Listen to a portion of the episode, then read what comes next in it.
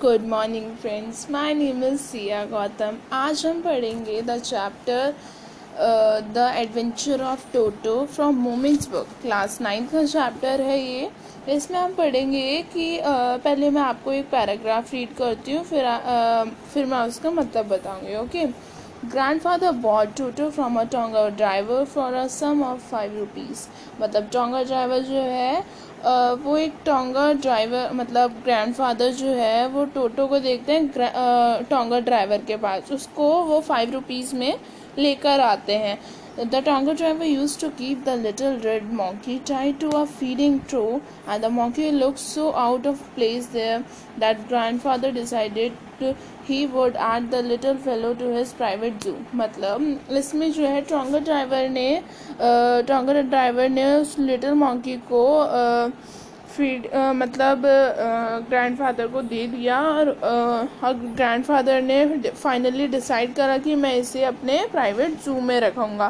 तो वहाँ पे उन दूसरे एनिमल्स के साथ वो भी रहेगा। ठीक है? Toto was a pretty monkey he his bright eyes sparkle with mischief beneath deep set eyebrows and his teeth with which were a pearly white इसका मतलब है टोटो जो था एक प्रिटी मॉकी था और उसकी जो ब्राइट आइज़ थी वो स्पार्कल करती थी मतलब चमकती थी और बहुत ज़्यादा मिशीव था। मिशीव मतलब बहुत ज़्यादा नोटी था। उसकी जो आईब्रोज थी वो डीप सेट थी ठीक है? और उसके जो और उसके जो टीथ थे वो पर्ली वाइट थे। मतलब जो मोती होते हैं ना उनकी तरह उसके जो टोटो टो, टोटो के टीथ बिल्कुल वैसी थे ठीक है? फिर उसके बाद were very often displayed in a smile that frightened the life out of elderly Anglo Indian lady मतलब वहाँ पे जब उसने स्माइल किया टोटो ने तो वहाँ पे उसको एक Anglo Indian Anglo Indian lady दिखी, जो बहुत ज़्यादा अर्डली थी मतलब थोड़ी खड़ूस टाइप की थी but his hands look dried up as though they had been pickled in the some sun for many years Anglo Indian होते हैं जैसे अफ्रीकन मांस होते हैं अफ्रीकन मांस कैसे होते हैं? थोड़े ब्लैक कलर्स के होते हैं तो वैसे ही उसको वो दिख रहा था, पर उसके जो हैंड थे वो बहुत ज़्यादा ड्राई थे मतलब सूखे सूखे थे।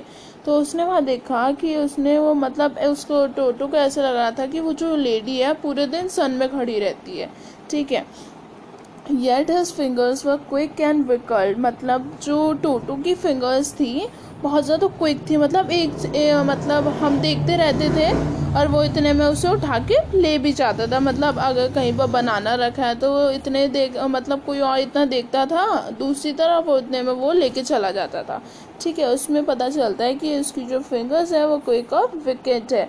ठीक है and his tail while adding to his good looks grandfather believed a tail would add to anyone goods look मतलब उसकी जो फिंगर्स थी, बहुत ज़्यादा क्विक थी। मैंने अभी बताया, उसकी जो टेल थी उससे वो बहुत ज़्यादा अच्छी दिखती थी और जो ग्रैंड फादर को बिलीव नहीं हो रहा था कि उसकी जो टेल है, वो इतनी अच्छी कैसे मतलब उसको, टोटो को इतनी अच्छी कैसे दिखा सकती है। Also reserve as a third hand वो उसकी जो टेल थी, वो थर्ड हैंड की तरह थी।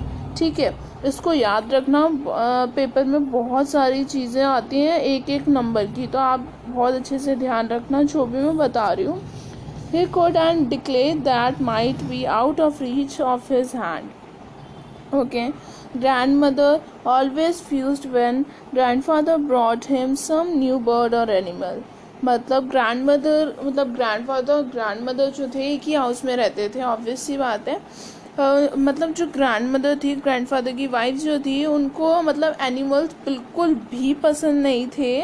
उनके पास ऑलरेडी बहुत सारे एनिमल्स थे। सो उन्होंने डिसाइड करा ग्रैंडफादर ने डिसाइड करा कि मैं जो टोटो का हूँ वो एक सीक्रेट रखूँगा ग्रैंड मदर से। जब तक उनको uh, मतलब जब तक ग्रैंड मदर का अच्छा वाला मूड नहीं हो जाता। ठीक है। Then grandfather I and put him away a little closet opening into the bedroom wall मतलब ग्रैंडफादर ने उसे टोटो को छोटे से बेडरूम के वॉल मतलब बेडरूम वॉल होता है ना जैसे कबर्ड होता है कबर्ड के अंदर उसे रख दिया था। मतलब as a cupboard not cupboard exactly but as a cupboard okay where he was tired secure, securely also we thought to peg to a peg fastened into the wall मतलब उस, फिर उसने सिक्योरिटी से उसको मतलब अच्छे से बाँध कर रखा टोटो को। फिर कुछ next paragraph a few hours later when grandfather आए and I came back to release Toto तो जब वो कुछ घंटे बाद आए तो ग्रैंडफादर को लगा कि चलो अब मैं उसे छोड़ देता हूँ थोड़े मिनट के लिए।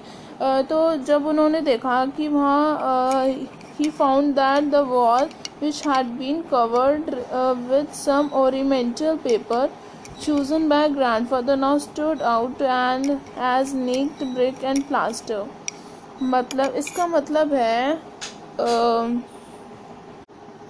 तब तक के लिए मैं आपको इतना चैप्टर बाद में सुनाऊँगी ओके तो तब तक के लिए goodbye and stay safe goodbye